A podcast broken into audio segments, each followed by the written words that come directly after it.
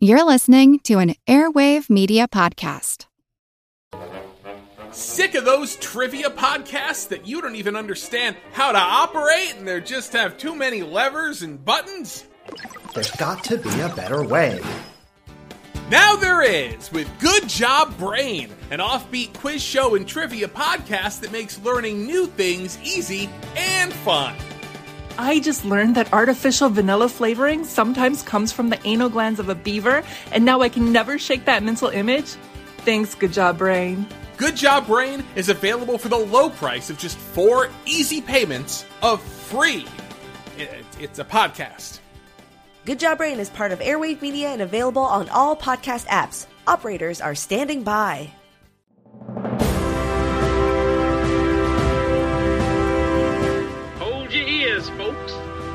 Showtime. People pay good money to see this movie. When they go out to a theater, they want cold sodas, hot popcorn, and no monsters in the projection booth. Everyone pretend podcasting isn't boring. Turn it off.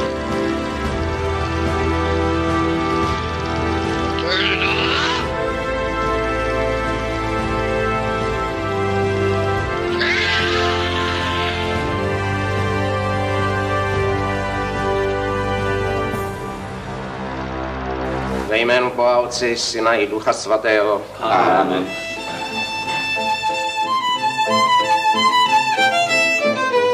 Přiznáváš, že se zúčastnila čarodějnický schromáždění na Petrových kamenech, jako tobě vypověděli tři spoluúčastníci před svou smrtí a čtyři, kteří ještě žijí? Na Petrových kamenech jsem nikdy nebyla.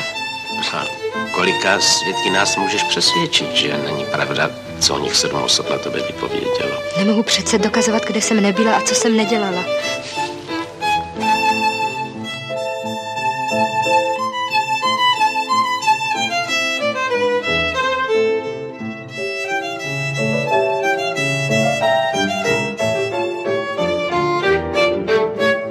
Znám tě, Zuzano, od malička.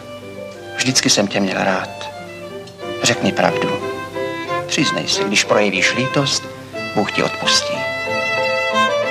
Zuzana Foglíková, svou zatvrzelostí nutíš soud, aby přistoupil k tortuře.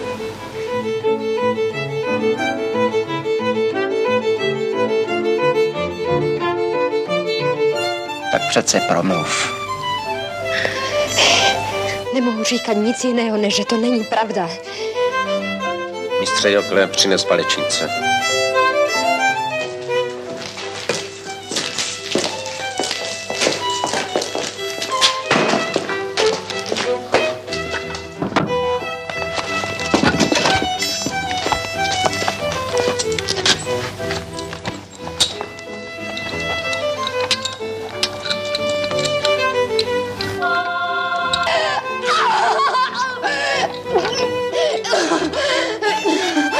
Chceš učinit doznání? Už ji nechte. Vydržela torturu je nevinná. To jen její ganán dělá tělo necitelné. Pokračuj, mistře Jokle.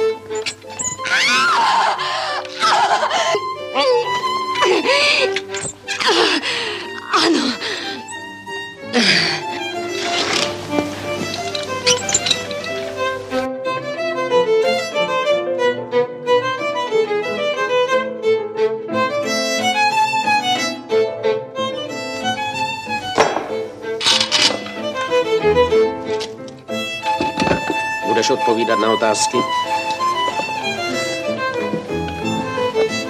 Byl s tebou na Petrových kamenech děkan Lautner,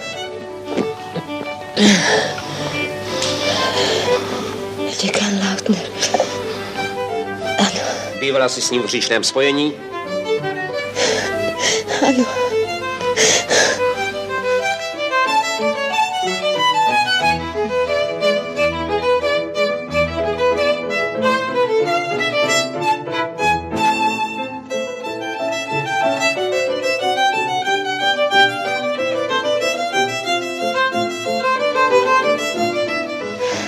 si musím odpíkat trest za svůj hřích.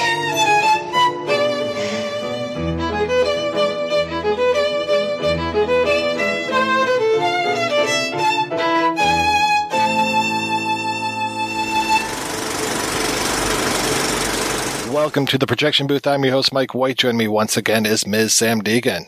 Hello. Also back in the booth is Ms. Rahne Alexander. Hi, how are you? Czechtember continues with a look at Otakar Vavra's Witch Hammer, based on the 1963 book by Vaclav Kaplický. The film looks at the paranoia of a witch hunt in Moravia during medieval times, and being released in 1970, the film also looks at the persecution of women, as well as the trials in the communist system. We will definitely be getting into spoilers as we go along. You have been warned. So, Samm, when was the first time you saw Witch Hammer and what did you think? The first time I saw was probably five or six years ago when I got into slightly more deep cut Czech cinema and went beyond the sort of typical things like Valerian or Week of Wonders and Daisies and was, I think, like a lot of people, was very misled by this movie.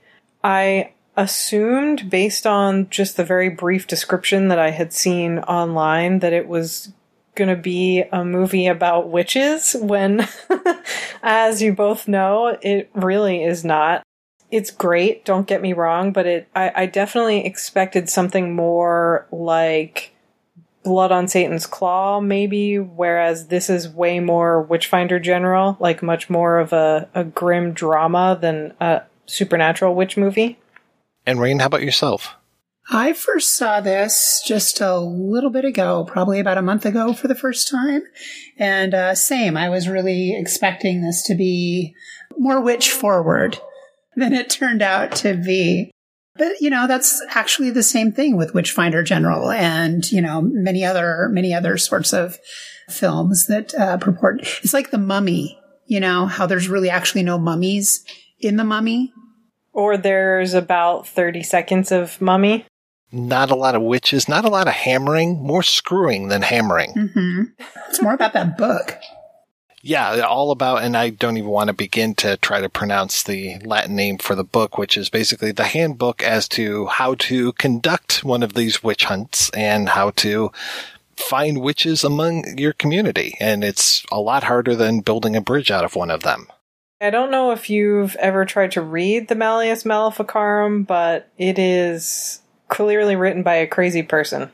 Is it written by the guy who they keep cutting to throughout the film, who I don't even know if he's really in the movie other than to be, I don't want to say a narrator, but he's the guy who you see, I think, very first shot where he's just like, Hey, women are evil. You really need to watch out because women are going to be witches and they're going to be trying to tear apart the community. And they just keep cutting back to this crazy man throughout the entire film. That's one of the things that I think is so interesting is the the parallels between the actual Malleus Maleficarum and the actual witch hunts and what this movie gets right is the Malleus Maleficarum was basically written by this extremist fringe nutso who pretty much made up all of this stuff about witch hunting and it became so popular, I think, because of people's paranoia and all of these superstitious beliefs that because of that per- popularity, the church sort of let it go on, even though it technically was considered heresy itself. And I think this movie really nails the fact that so many of those diehard inquisitor types were not these holy men who cared about their communities. They were people either fueled by hate, hatred of women, trying to make a profit. And I almost think that if, it, maybe next to something like Häxan, this is probably the best sort of historical interpretation of how those witch hunts actually went down. But the super crazy thing is in this, they show you that maybe a couple dozen people were killed in this village, but really it went on I, I want to say it went on for like 20 years, maybe 30 years, and he killed almost a 100 people. It's a very loose interpretation of the book. I did like that they say that there's also actual trial transcripts are some of the source of some of the dialogue in the film. I was also very happy to see that Ester Krumbachová is a credited writer on here. She was only credited, what, like a dozen times in her career, though we have talked many times on the podcast about how important a figure Ester Krumbachová is and was and just that she brought so much when she was doing the things behind the scenes, mostly costume design, but she always brought so much more to the party. And there's a nice, uh, an episode of, uh, what is it, the Golden 60s TV show from Czechoslovakia where it is an episode on Otakar Vavra and he's talking, he's like, yeah, I hired, to, hired her to do jewelry, but pretty soon I realized that she knew a lot more than that. And then they ended up working on this film together and that she's credited as a co-writer. I was very happy to see that. And I think the amount of, I don't want to say feminism because it's not necessarily feminism, but bringing the awareness of how awful women were treated because they don't ever really get the upper hand at all. It's just showing just how awful the system was. I want to say that a lot of that is credited to her because you could look at this as being like, well, it's kind of a, you know, look at the show trials that they were having in different places. And Vavra even said like, oh yeah, this was very much inspired by the Slansky trials of, uh, I think 52. You know, you've got that and you've got what was going on in the Soviet Union as well with all the show trials there. But then you also have the women angle, which I was very glad to see because women are just treated horribly in this movie. And it just really shows just what a disadvantage they were at during this entire period of time. During that entire period of time, but also now in certain areas. And one of the things that I think is so frustrating about Krumbachová's career is sort of exactly what you were saying that, it, you know, it's, that idea that like it's nice to see that she actually got a screenwriting credit here when for those of you who don't know about her, I mean, most of the time she put in all of this creative input and was just sort of like written off as the costume designer. She has those great themes about how power corrupts and here it almost seems like she's using that sexual repression as kind of a symbol for political repression, which is interesting. And I, I don't think it's something you see super often. And definitely it works in a, a witch hunting movie, but she also just has such great uses of things like the body and sexuality and pleasure that show up throughout her films, usually in really different ways. And this is such an interesting contrast with something else she worked on, like Valerie in her Week of Wonders, where you see that idea of witchcraft and women's sexuality frightening people in a in like the opposite context. One of the things that struck me from that Golden 60s documentary interview, he talks about a, a piece that she added to it, which was the foot massage of the magistrate. And, um, you know, and, and, it struck the director. I think it struck him as like, wow, I'd never would have thought to put that kind of detail in here. And yet she does, which I think speaks, Samm, to your, your invoking of like what her, her, her like tactile, her bodily sense that she brings to these things. The other thing that really struck, like I hadn't really, um, I had no awareness of her involvement with this, with this film until I delved into it. And it's kind of amazing to look at her IMDb page and see that in 1970, she had Witch Hammer, she had Fruit of Paradise, and Valerie and her Week of Wonders all come out at this, like in the same year. I'm like, what a year. What a year. What a year. Uh, in Killing the Devil, the movie that she actually directed, if memory serves. Yes. And really, when you look at all four of these films, they all have a spiritual aspect to them. I mean, Valerie and her Week of Wonders, you've got the monk slash devil character in Killing the Devil right there in the title. In, in Fruit of Paradise, you have again this kind of devilish character and retelling the story of the Garden of Eden. And I love in Witchhammer, right at the beginning, after you have that crazy guy giving the little bit of an intro, you have all of these women's bodies and they're all in a state of undress. And then right there, smack dab in the center of screen for one of the last shots of that opening, it's a woman eating an apple. And I'm like, oh, that is so nice. Thank you, Esther. And it's such a great nod to Fruit of Paradise. But I really, I think in particular, love and because they show up in so many of the films she works on, I think, uh, or at least I assume it's something that has to kind of be credited to her influence. But in all of the movies she works on, for the most part, or at least a lot of them, there are these great scenes of people eating, not just sort of solo eating, like you're talking about with the woman in the apple, but all these sequences of people sitting down at a banquet table. Like it happens in Daisies. It happens in Valerie and her Week of Wonders. It happens in a report on the party and the guests. The timing of when it happens here is so nuts because it's that great contrast between all of these poor people being tortured and burned and everyone profiting from it is just gorging themselves stupid. Well, that the woman who ignites this whole thing again, it's very motivated by food. She's given a piece of the host to eat and then she spits it out and she wants to secret it to a woman who owns a cow so that the cow can again give milk. And this old woman who spit out the host was promised what uh, a bag of flour and some peas? And she really wants those peas. I know. She really wants those peas because she's starving. That contrast of this poor old woman desperate to get these peas. And then yeah all of these fat cats sitting around that banquet table. And yeah you get that a few times of them around that banquet table. And just gorging and being just the most disgusting guys. One of the touches that I love so much is one of those guys at the table wears these huge round glasses with these little black marks on them that just make it look like angry eyebrows every single time you see him. I absolutely love those glasses because they just characterize the the guy perfectly. Yeah, I kept thinking of of David Hockney and then also Dana Carvey as Master of Disguise every time he shows up. They're definitely emoji glasses. That scene where he talks about bodily pain and like this is the way to get, you know, this is the way to get information. Um, I just love that there's this like David Hockney looking guy going on about the importance of bodily pain and what it'll do to get to quote unquote the truth.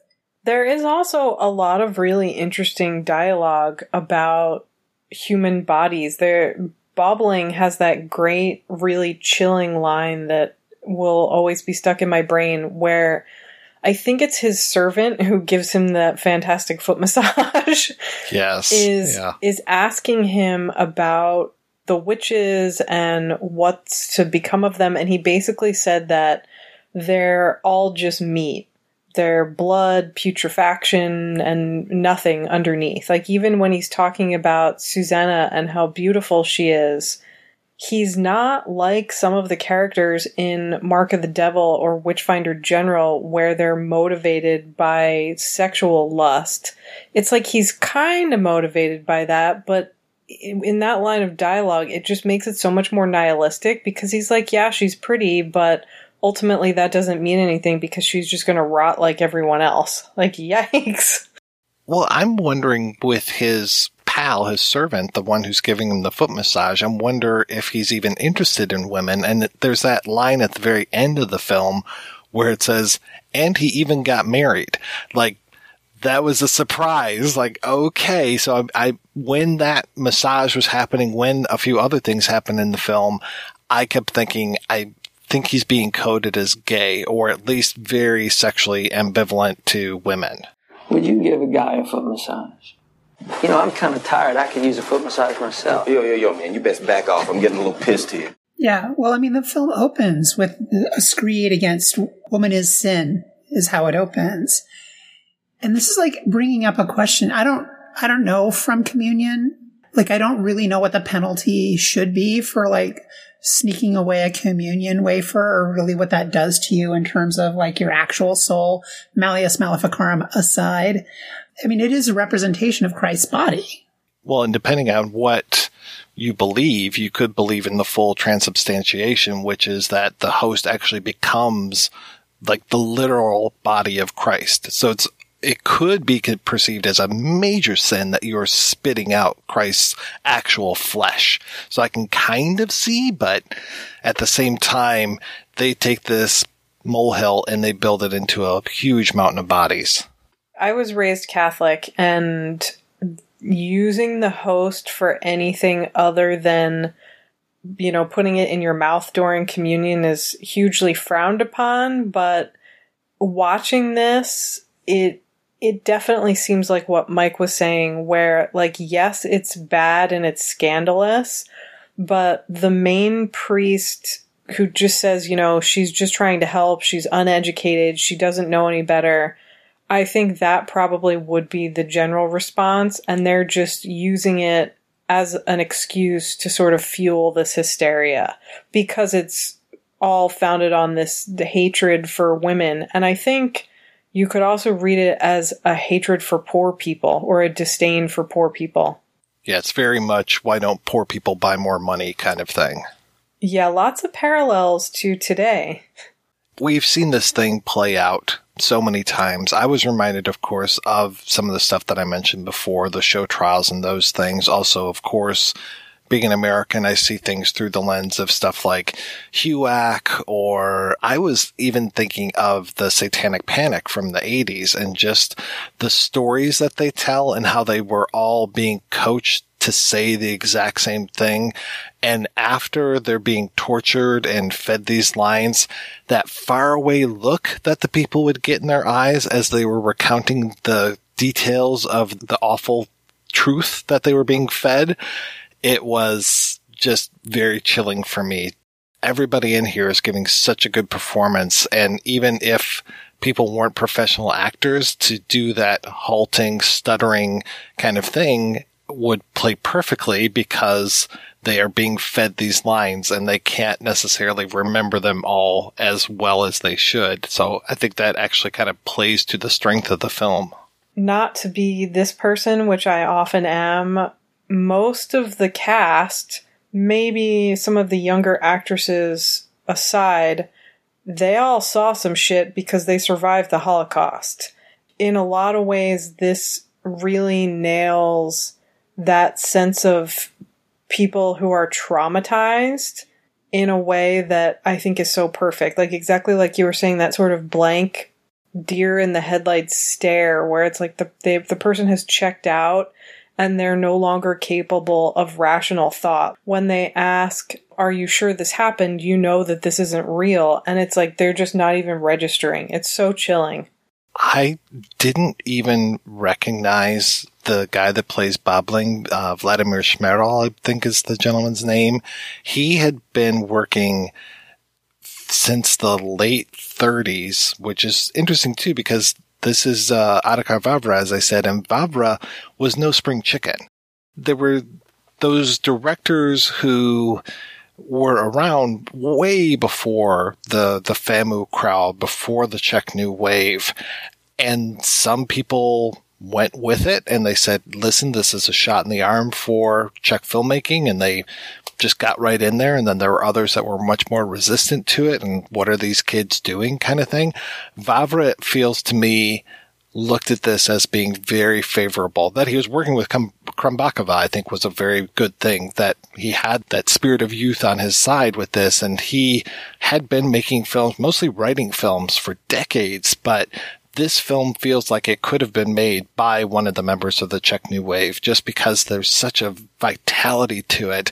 It doesn't feel like this guy's been making movies for 30 some, close to 40 years at this point.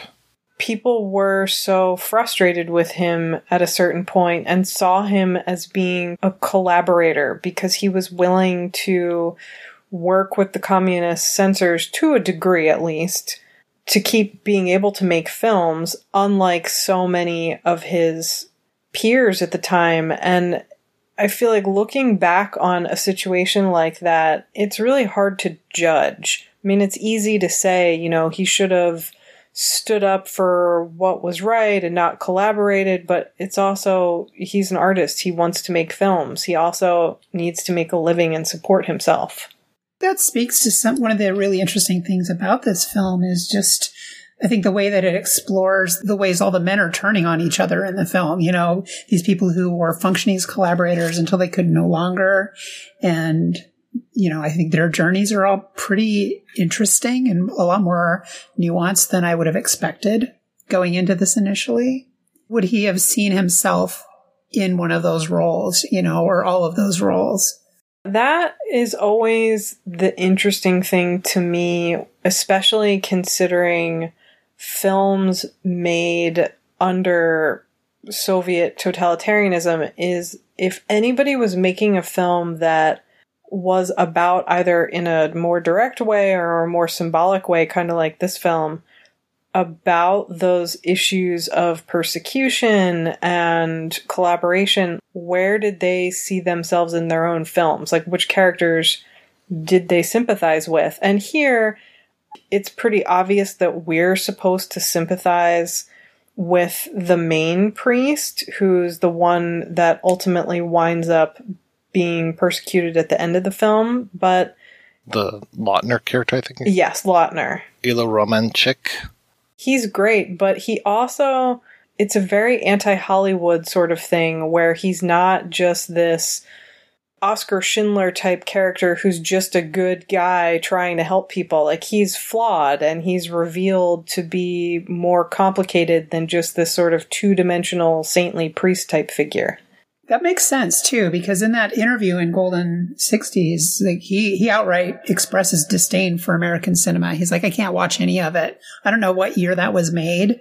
It seems like a big and bold statement, but he just dismisses the entire nation of filmmaking as pointless. It's wonderful. So dour at that point. I mean, the, at that point, he's seen some shit, and it's just like, yep, no, I'm good, thanks. He's not one of these guys, I think, that tried to make it in the American market. He's just like, no, I'm good right here. Thank you very much. It is remarkable that this came out in 70 and that it actually had a release, that it wasn't one of these films that was banned before it even got out there. Because we've talked about many films like that in the past. And, you know, you look at something like The Ear, or I'm trying to think of another like 69, 70 type of film where it's just like. The Cremator, right? The cremator, yeah, you're really dangerous territory. So maybe you should back down a little bit. But no, this is guns blazing. I'm very surprised, maybe because he was more of a friendly figure with the Communist Party, that this managed to get out there. Well, not to keep harping on that that documentary interview, but like he says in that that the the film they wouldn't play it in Prague but it would play in the suburbs, which like is a total upending of what you would expect from like, you know, like an American approach. Like it was a hit in the suburbs. He calls it a hit film. I don't know what you measure a hit by in 1970 Czechoslovakian filmmaking. Not getting canceled. Yeah, that right. makes it a hit. exactly. Exactly. So, but like, I mean, as, as an artist, like, you know, I can make a thing that I'm proud of and I think everybody hates it if 50 people see it, right? So, I mean, like it just puts me, like, I wonder about his headspace as an artist and what, you know, what it means to him for this movie to have been a hit. Yeah, and it's such a weird thing to think about, like why maybe this passed when certain other things didn't. And it made me think a lot, actually, about Andrzej Żuławski's Third Part of the Night, his first film, which is all about the Nazi occupation, but has all of these parallels to what was going on in communist Poland. And it's also, it's basically the year after this. And part of why that film was able to pass the censors when his second feature, The Devil Was Not, is because his father had a co-writing credit and he was this big sort of Polish resistance hero and everybody thought of him as this kind of really well respected guy. And so I think that's why his son's film, also because it was a period piece, made it a little bit easier for the censors to say, yes, okay, you know, we'll put this out. Because I do think a lot of these directors intentionally made period set films with the hope that they could say, "Oh no, this is nothing about communism. This is this is totally just about the witch hunts in the 1600s. Not anything more." I don't know how much this comes through in the film, but reading the book, I found it interesting that I mentioned uh, in the intro this was set in Moravia, and there was a big thing in the book as far as who was German living in this area of Czechoslovakia versus who is actually Czech.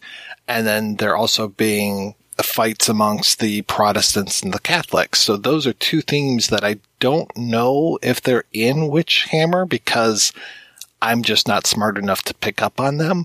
But that was definitely something that was in the book and that was kind of coming through at different times. And the translator even had a note in the beginning to say, listen, when this was written, there was you know, a real pride in Czechoslovakia. And so all the names were Czech, but the translator went through and, and specifically called out which names were German versus which names were Czech, especially when it comes to not necessarily people's names, but city names to say like this had a German name at this point, this had a Czech name at this point, just to show you the difference and to really show as well the progression of the story to, you know, like we see in Witchhammer, the, just this old lady who spits out the host, how this becomes a snowball and just gets bigger and bigger and bigger. And it moves from the small villa to this woman's very palatial estate. And it's interesting too that it's the Countess is the one who seems to be I don't want to say she's behind it all, but she's there kind of holding court. And there's also a few lines in the book where it's like, oh, well, we'll just make her happy and she wants to be involved with things, but really we're the ones in charge. And I kind of get that in the film that she's much more of a figurehead and she gets super upset by any sort of um, religious disdain. So she's very like, we have to persecute these witches. There's the scene where she just says, I can't keep paying for these trials any longer. Like, this is too expensive. And what that did for me was just like, cause I, w- I work in the nonprofit world a lot, you know, and so I know about fundraising and it put me in this like, oh yeah, church fundraising in the 17th century. This is what this is. You know, it's wealth extraction that's happening in this very brutal way. And, you know, up to, you know, the very end where, you know, the, the deal is being made and the one, you know, uh, henchman is going to get a whole farm operation or whatever for a third of its actual value. And I'm like, God, this is actually what's happening today in so many ways. But kind of getting back to the, the, the church fundraiser that this seems to be, I mean, it just kind of had my, sent my head spinning as to, to like, well, is this the kind of environment where now I, as a poor person, might be expected to go to this palatial church to worship and have to recognize that the things that were extracted from my friends and family are being used to line the walls of this place where I'm supposed to worship. I'm so glad you brought that up because I also work in nonprofit and that whole idea really struck me when I watched the film this time around because I think the first time I saw it was before I started working in nonprofit. So I don't think I registered the Countess character as much as I did this time, but I think she's one of the most interesting characters in the film because A, there's a woman in a position of power, but she really is, like you guys were saying, just this figurehead who lets herself be manipulated because she wants to look good. And she wants that sort of clout of funding these things that are good for the church. But the way that she reacts to all the different mixed messages at the table, I love those scenes because you just see in such a clear way how easily manipulated she is. It, it's sort of like this whole smoke and mirrors thing where when she's told we could go with this judge who's really straightforward and practical, he doesn't do anything showy, he just wants to weigh whatever the rational decision making is. And whereas everyone else is saying, oh, but you have to go with this guy. He gets great results. He's burned a whole bunch of witches. And she's like, yeah, that sounds, that sounds appealing.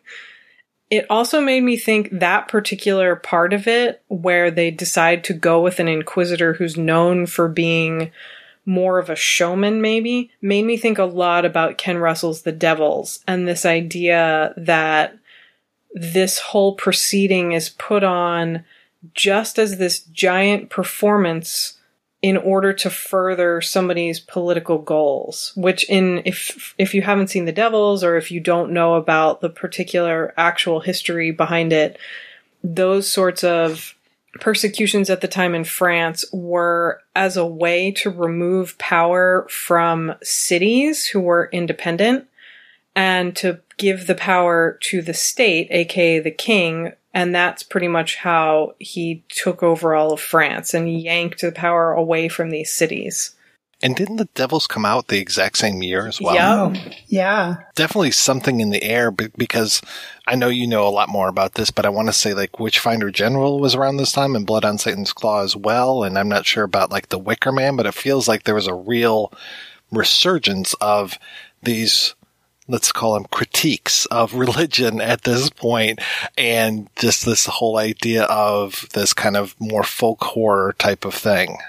Yeah, it's all within I want to say 3 or 4 years cuz Witchfinder General 68. It's it's just so fascinating that people in many different countries who have no connection to each other are pretty much making the same type of film.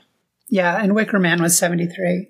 Okay, and I don't remember when Mother Joan of the Angels was, eh, but that was like the Polish version of the same Devils of Loudun story. That's way earlier in the early 60s. So more about around the time that Witchhammer was being written. That was 61 was Mother Jones and this was 63 that the book was written. Yeah, it's kind of interesting because it's, you know, if you if you think about the the way this is stretched out over a decade ish or so, it really stretches uh, you know, when you think about the ways that actual um, resurgences of witch trials in the 17th century occurred in various places, kind of all simultaneously, especially weird when we didn't have as much interconnectivity between places as we do now. So, you know, you've got witch hunts happening everywhere, the Salem witch trials, and there's this like really not very well known situation in um, what is now New Mexico that happened in uh, the 17th century.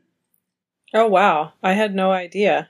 I've just started reading about it. I've got this book called The Witches of Abiquiu that I'm very excited to get into, but a real hidden history of, you know, what's gone on in the North American continent.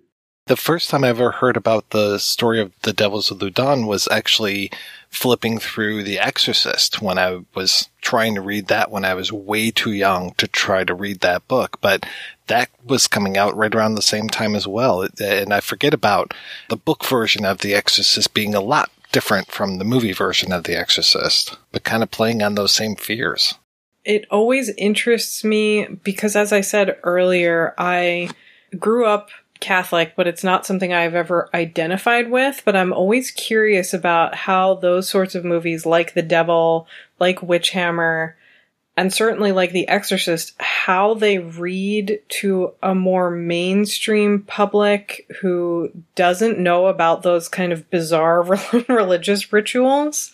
But I think they deal with it well here because if you have no idea of the actual importance of the Eucharist, it seems even more absurd that, you know, this woman just took this tiny wafer to give to someone's sick animal and it just sets off the burning of dozens of people.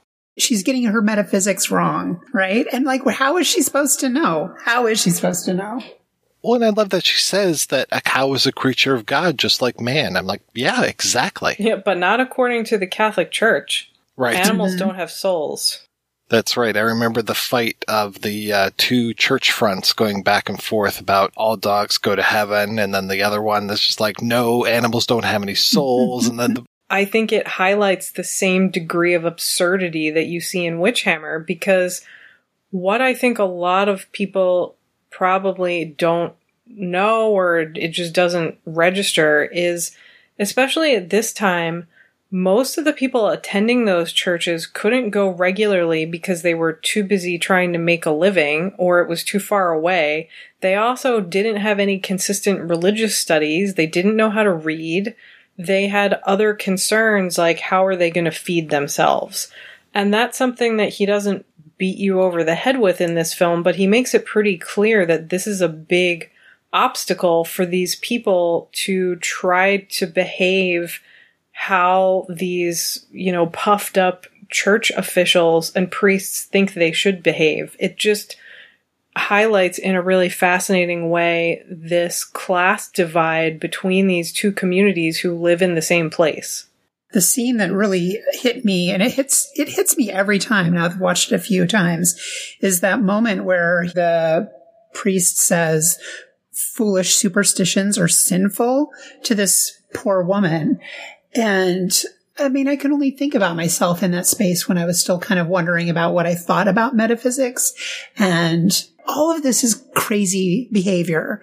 You know, all of this, like to think that a little cracker is going to transform somehow is, I mean, obviously it's a foolish superstition. Whose superstitions are more foolish? Trading one superstition for another. Yeah. yeah. No wonder she's so bewildered in that part of the world, areas not quite Moravia, which is where this is at the time, but pretty close to there in places like Lithuania, those were some of the areas in Europe to hold out the longest in terms of maintaining their pagan beliefs and pagan rituals and forms of worship and it was really hard for the Catholic Church to stamp all of that out. And I think as you can see in that great scene where this this poor woman is explaining what to her makes perfect sense is this really great combination of belief systems that I think winds up representing folk religion way more than these kind of structured, organized religions that so few people actually practice to the letter. It just occurs to me in this in this film, the Eucharist is kind of serving as bait. They're looking. I mean, they've already got witches in custody, right, or quote unquote witches. They've, you know, so this poor beggar woman is not the only one, but we're seeing this first, per, you know, the first time where this person is being dragged in.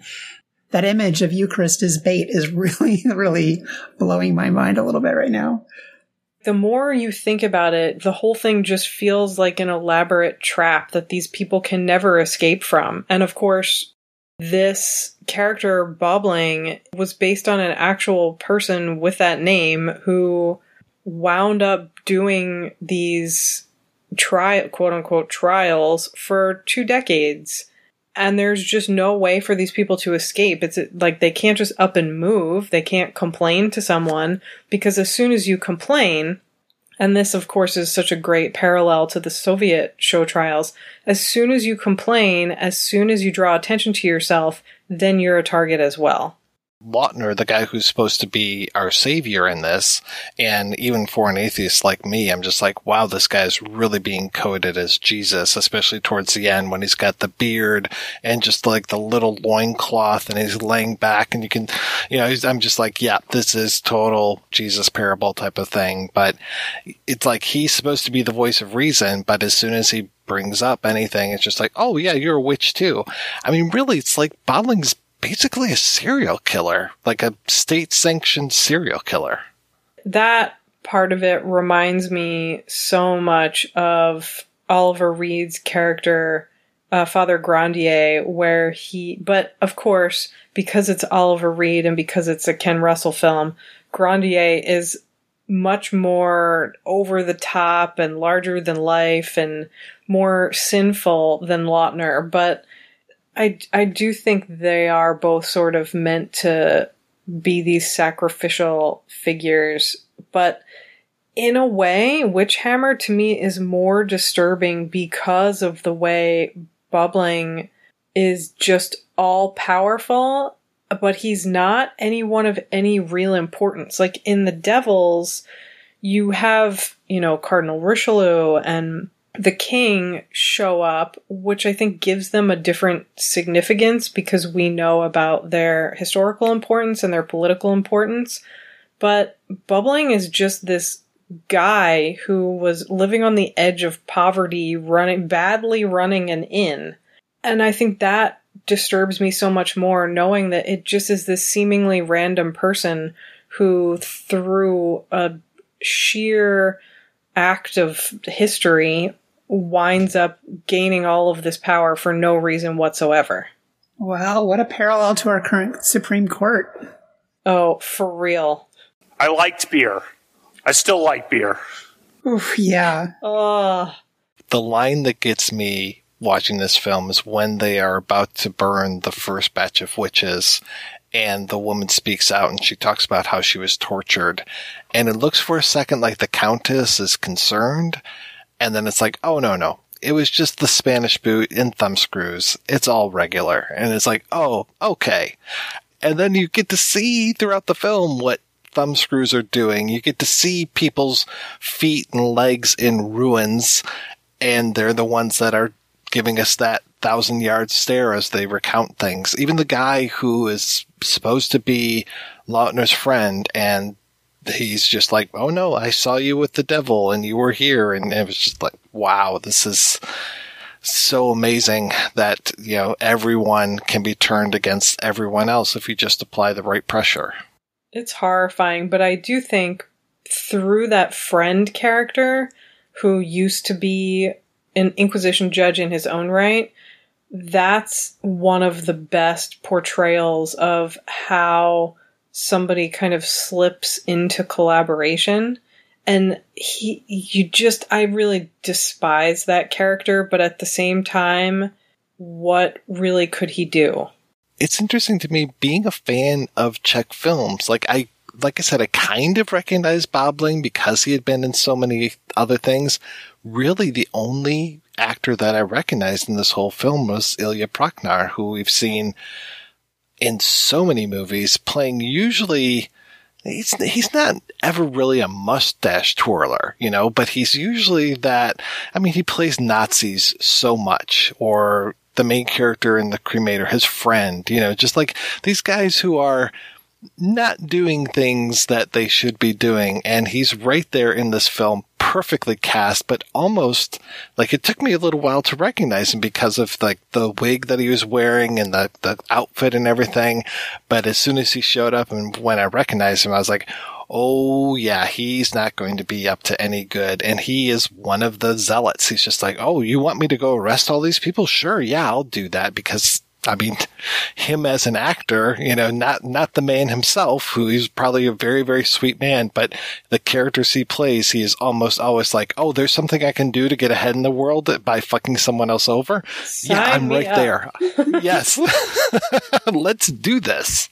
Yeah, the more we talk about this, the more horrifying it is just how many parallels there are to today. You get so political on this show. I mean, one of the things that bothers me about the socialite, the, the countess, is her just her complete. I mean, this is entertainment for her. Yes, and you don't realize it at first. At first, she actually seems sympathetic, but at least by halfway through the film, you realize that she's just as awful as everyone else. And it's not even that she's some you know, stupid, uneducated woman who's manipulated by these men. It's that she's equally callous. Well, I'm sure she's a bored out of her mind. She looks it. You know, the moment when she first comes in, she's like, "Oh, I want to see a witch," right? She's like, "I really want to see a witch," and it makes me wonder, actually, if one of the reasons that she wants to rescind funding is not so much that you know she's feeling like it's too much. It's that she's not getting what she wants. I feel like she's saying like, well, you keep bringing in these people, but none of these people are witches.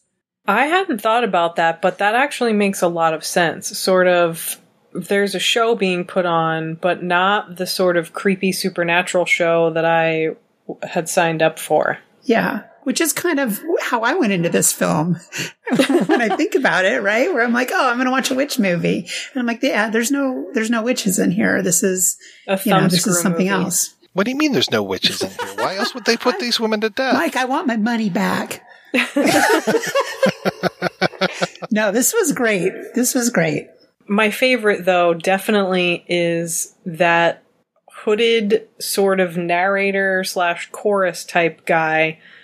And I don't think Vavra overuses him, but he just shows up at exactly the right time, spouting this creepy Malefic- Maleficarum type language about how women are Satan on earth. Truly frightening. You can't win.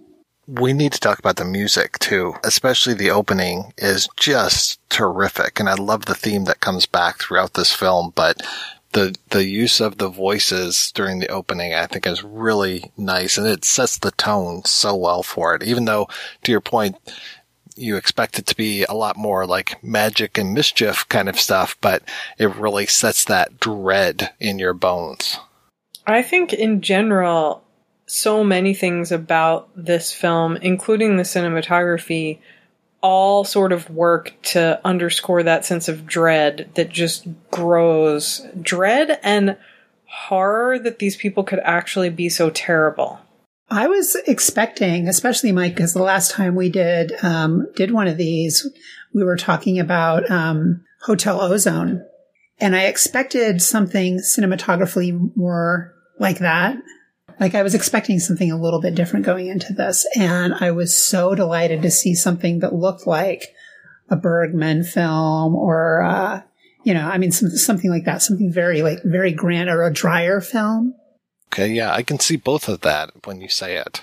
Makes me want to see Joan of Arc, but I've wa- I've waited, but I'm going to watch Joan of Arc very soon because of Oh, this. It's incredible. But speaking of Dreyer, there is a lot in common between this and, and Day of Wrath, which are both similarly about this kind of persecution, but they also look similarly gloom and dread inducing. Because we've talked about color films before, but so many of the ones that I love end up being the black and white ones. You know, thinking about Partying Guests, thinking about Fifth Horseman is Fear, uh, The Cremator, all of these beautifully shot black and white films in an age where they could be shooting colors. I, I mean, talking about, uh, again, he, the, I think his previous film to this was, uh, All My Good Countrymen, which was a beautiful color film, but yet here's this just yeah lush gorgeous black and white and just it sets the tone so beautifully. I can't imagine this in color, actually. no. No no definitely not. I mean you look at something like witchfinder general and it's like yeah okay this makes sense in color but this film it it just wouldn't compute. I don't think it would be nearly as hard hitting if this was in color there are times where it feels like we're watching a documentary. You know, there are some shots where it's just like, oh, okay, there's a there's a fly on the wall with a camera here. How are we even seeing this shot? I think that's what makes it feel so harrowing. Yeah, I mean, you know, this is a s about a structure that's forcing a binary, you know, a very binary structure of what is good and what is evil.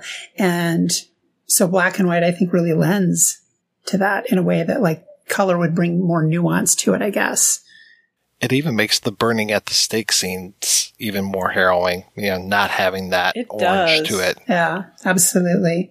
I gotta say, having that first burning come so early, I, I did a time check and I was like, good God, this is happening so early in the film. What's now, what's coming, you know? Yeah, he really plays with you. It's like once you're halfway through the film, I, I I didn't do exactly the same, but I looked down at one point. I was just like, "Whew, okay, well, witch hunt over. We can move on to other stuff. What's this movie going to do?" And it's like, no, no, this is just a little breather before the next round, and the next round will be even worse. Yeah, when they kill your favorite character in the first act.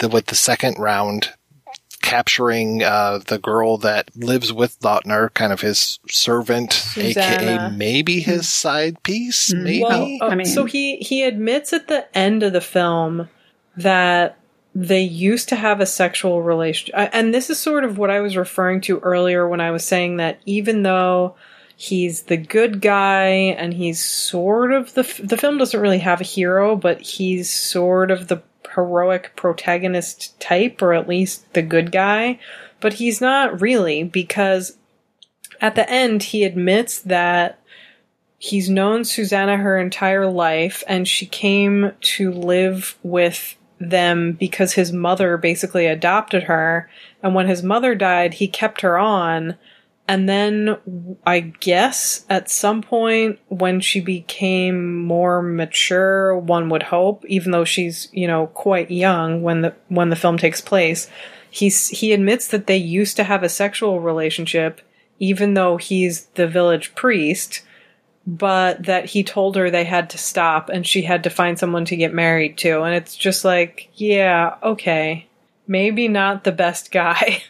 Yeah, they make a real point in the book of saying like, well, she'll never find a man because she is the, you know, living with this priest and there's just a stigma that's attached to her. Even if they didn't talk about the sexual relationship at that point in the book, it was just like, yeah, yeah, she was very jealous of another woman who's getting married because she's like, yeah, I'll never get married because here I am with, um, Lautner. So, that's it for me. Yeah. So I, I found that interesting that, uh, they just were ruling her out of being eligible at that point already. And she was only, I want to say in the book, she's like 16, 18 yeah, at most. that's why I sort of assumed that it was an underage sexual relationship. I mean, priests don't do that. So No. that's just, it's purely a fiction. purely. It is interesting though that, you know, I think, at least for me, I saw this after already seeing most of those other witch hunting movies we've been talking about, like The Devils and especially Witchfinder General. And the first time I saw this, I just immediately assumed that it was going to be a similar Witchfinder General type situation where Bobling would see Susanna, would lust after her, and that's what would really set the witch hunting in motion. And they do kind of nod to that possibility that, you know, she's so beautiful, everyone lusts after her, but it almost feels like a red herring. It's like, actually, no, no one cares about that. Yeah, after they strip her naked and examine her body and find that mole and it doesn't bleed, The devil mark. that's as good as a signed confession right there. So And that's how biopsies were born. That they are going in and almost as soon as they capture a quote unquote witch, that they start to cut their hair and just like take away that power, let's say, of a woman in her long, beautiful hair. Like no matter whether it's the old crone or whether it's the young girls, they just immediately start cutting their hair. And it's very similar to, like you just said, like uh, Joan of Arc. Like that's one of the things I always think of is that her face and that short hair and just how she's been her hair's butchered basically in in that film and it's very similar in this too it's just like no no we're going to take this away from a woman One of the films that I've made as a in, in my supercut career is a film called Equal Plus Opposite, which is uh, focused on uh, trans and uh, gender nonconforming, mostly feminine figures throughout the history of cinema, which is a very long, a long history. I opened that film with the thing that traumatized me most as a trans woman looking at uh, the crying game, which was the scene towards the end where uh, Dil is forced to cut her own hair. And she, you know, she's a hairdresser. And so she has to cut her own hair to like, you know, I guess quote unquote look more masculine to sneak around. And I think about um, haircutting scenes like that in, in cinema all the time from just that perspective of not just being a feminine figure with longer hair, but somebody who is, who is trans, as who's trans feminine, who's really had to make that a big part of my, um, you know, self esteem, right? But like the other thing that really struck me, it, it, you know, in this film, but also in my rewatching of Witchfinder General, Vincent Price has this like really pretty, very pretty bob. very pretty. It's Those like really worth looking at. oh yeah And I was just like thinking about like, I mean, obviously gender fluctuates over history as we understand gender expression, but like, you know, masculinity retains its masculinity, feminine, femininity retains its femininity. I don't know. I, I, I really want to do a deeper trans reading of this film later. I'm not ready for it, you know, but I think I'm getting there. I've got to watch it maybe two or three more times before I've got something to say about what I think about this film from a trans perspective. It's so fascinating, like from that particular lens, because what I think makes this, and I know I said this a little bit earlier, but what I think makes this feel so different from Witchfinder General and also Mark of the Devil is in those films, women's bodies are always sexualized and extremely feminized and turned into property that is sought after. And in both of them, really, one of the big motivations for the witch hunts is here's this woman we want to have sex with or possess in some way. And so we're going to use our perceived political power to get what we want and fulfill those erotic urges. But this does something so different. And from that great opening through to the haircutting scenes that we're talking about, I feel like it makes this very strange effort to desexualize the women. And that haircutting, I think it's so unusual to see that happen to the older women, like you pointed out, because older women are not usually shown as being overtly sexual or even overtly feminine erotic figures in film most of the time. And so this sense that they even have to take the old women's hair is just such a unexpected element and I'm guessing that Krumbachová had a lot to do with that. One thing that we haven't talked about is the fact that the opening credit sequence is over top of Goya's Sleep of Reason Produces Monsters with that great drawing of a guy who I think is supposed to be Goya who's asleep at this table with his head down and has all of these kind of demons and bats and creatures of the night swarming around him. And that collection that the drawing is from were these prints that were basically made to show how awful Spanish society was, how greedy they were, how superstitious they were. And it has that, that famous quote that I think probably everybody knows, fantasy abandoned by reason produces impossible monsters, Mm-hmm. which I think is such a great sort of minor inclusion from Vavra here to show those sorts of parallels between not only Moravian society in the 17th century, but Czech life in the 60s and connecting it back to Spanish society in the late 18, early 1900s. This time around was making me think of just how many great political parallels you can find to different things in this film. When you said you were thinking about a famous quote, I thought it was that nobody expects the Spanish Inquisition. I think everybody expects the Spanish Inquisition at this point. Nobody expects the Moravian Inquisition. Yeah, right. Uh, coming to a town near you. Yes, it's already here. I kind of wonder if Richard O'Brien saw this and was thinking about this narrator when I hope so. I know, right? I was like, that's a that's a fiction that I want to come true. Back in the 2000s, Facets put this out on VHS with that guy's face on the cover, tinted red with Witch's Hammer really big in this red horror movie font. I suppose that's one way to sell a movie. For real. I would have bought it. But I think that's one of the big problems. This movie and certainly some of the other movies we're talking about is they're so hard to market because I think the instinct is let's make this seem like a horror movie about witches when really it's this super grim political allegory. And so I think this is a great film. I mean, we've basically been saying that all along. but it might sort of hamper people's enjoyment of it if they go into it thinking it's going to be the complete opposite of what it is. Bringing up the trial of Joan of Arc definitely is a much better film to compare this to some of the others where you're thinking it's going to be big and flashy and sexy and intrigue and all this stuff. I mean, it ain't that, but man, it grabs you. It is sexless. Yeah, absolutely. It's just, just shocking for the time. Aside from the foot massage. Yeah, right. That was it. That was the one. That was the money shot right there.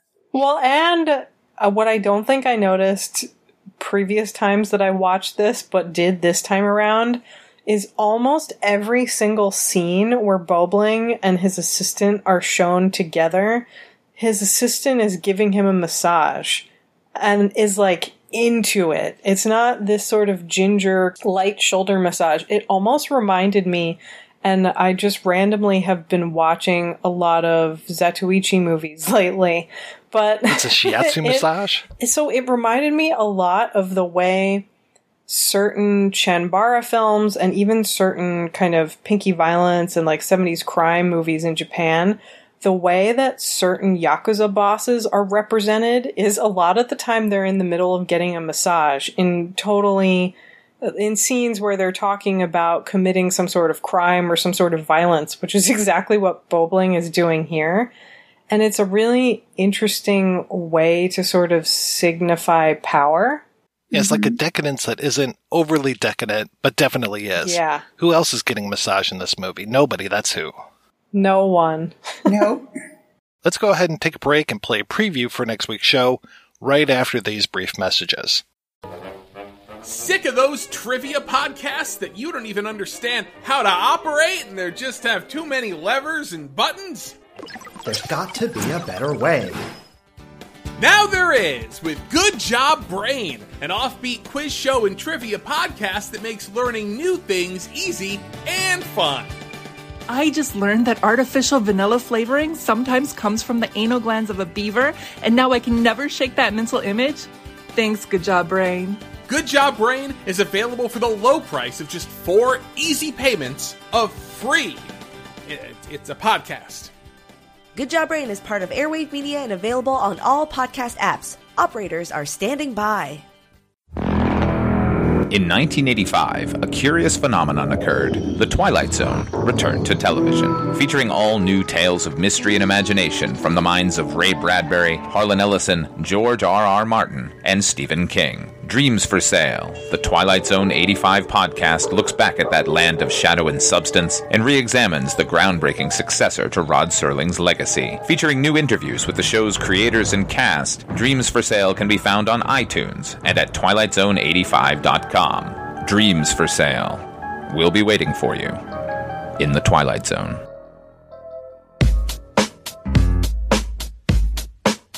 It's not easy having a good time. And it's not cheap either. Every week, the projection booth brings you a new show, possibly even two, focusing on all genres of cinema. If you've sat through the seven hour Conan episode, the six hour Star Wars episode, or even the hour long Superb Man episode, you know that Mike and his co host put forth a lot of work into researching the movies, tracking down the interview subjects, and putting together one of the best podcasts on the internet. Now I'm asking you if you can repay all that hard work by giving back to the projection booth. The show has a Patreon fundraiser at Patreon. That's P-A-T-R-E-O-N dot com forward slash projection booth. You can donate as little as a dollar a month. That's $12 a year. At least 50 great shows and two terrible ones. That's the price of two matinee tickets. Now, isn't the projection booth worth it? Once again, that's patreon.com slash projection booth. Donate today. It's the right thing to do.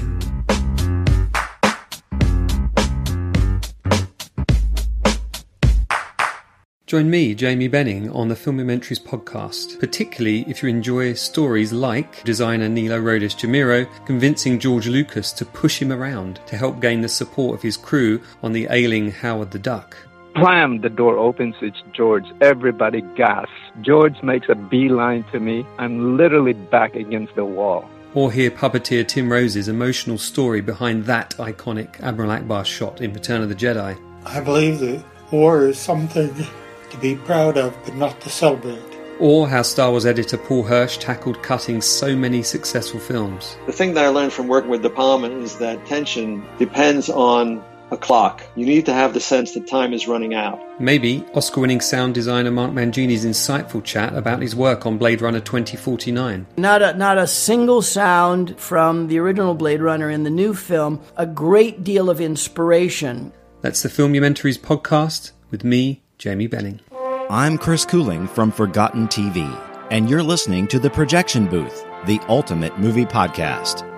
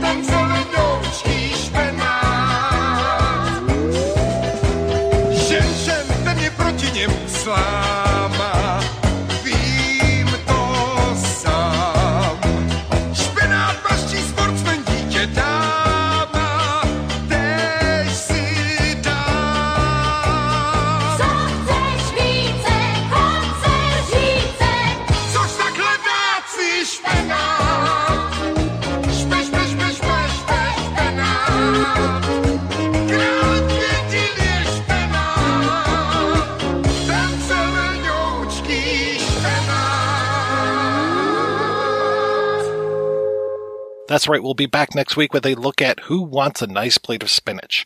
Until then, I want to thank this week's co hosts, Samm and Rahne. Rahne, what's the latest with you? I just finished my MFA um, and uh, the Intermedia in Digital Arts MFA at UMBC. If you need a great MFA, go there. So now I'm trying to figure out what I'm going to do with the rest of my life, right?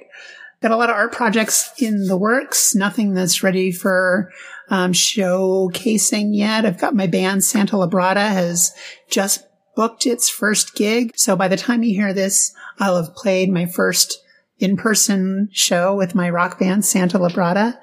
And um, find me um, at rahne.com and that's spelled R-A-H-N-E dot com. And then you can find me on my socials, Rahne Alexander, on what have you. I'm not on TikTok, so don't look for me there. And Samm, how about you? What's going on in your world? Well, a couple months ago, I had a book come out called The Legacy of World War II in European Art House Cinema, which you can find from McFarland Books. I also started a Patreon, and that is probably the best place to find all of my work. I mean, I have a lot of Blu-ray commentaries in the works, but you can find me there at patreon.com slash sammdeighan. And I also somewhat recently started a new podcast called Twitch of the Death Nerve that's all about psychotronic cinema. So we cover lots of different genres. Thank you so much, ladies, for being on the show. Thanks to everybody for listening. Thanks especially to our Patreon community. If you want to join the community, visit patreon.com slash projection booth. Every donation we get helps the projection booth take over the world.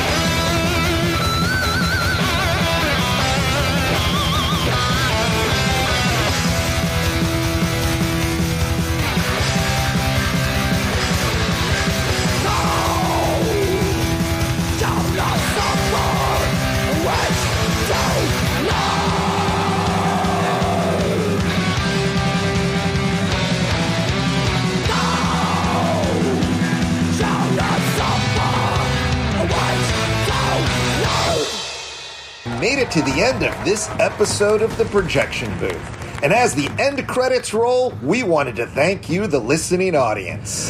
Here at the Projection Booth podcast with Mike White, host extraordinaire, Bang.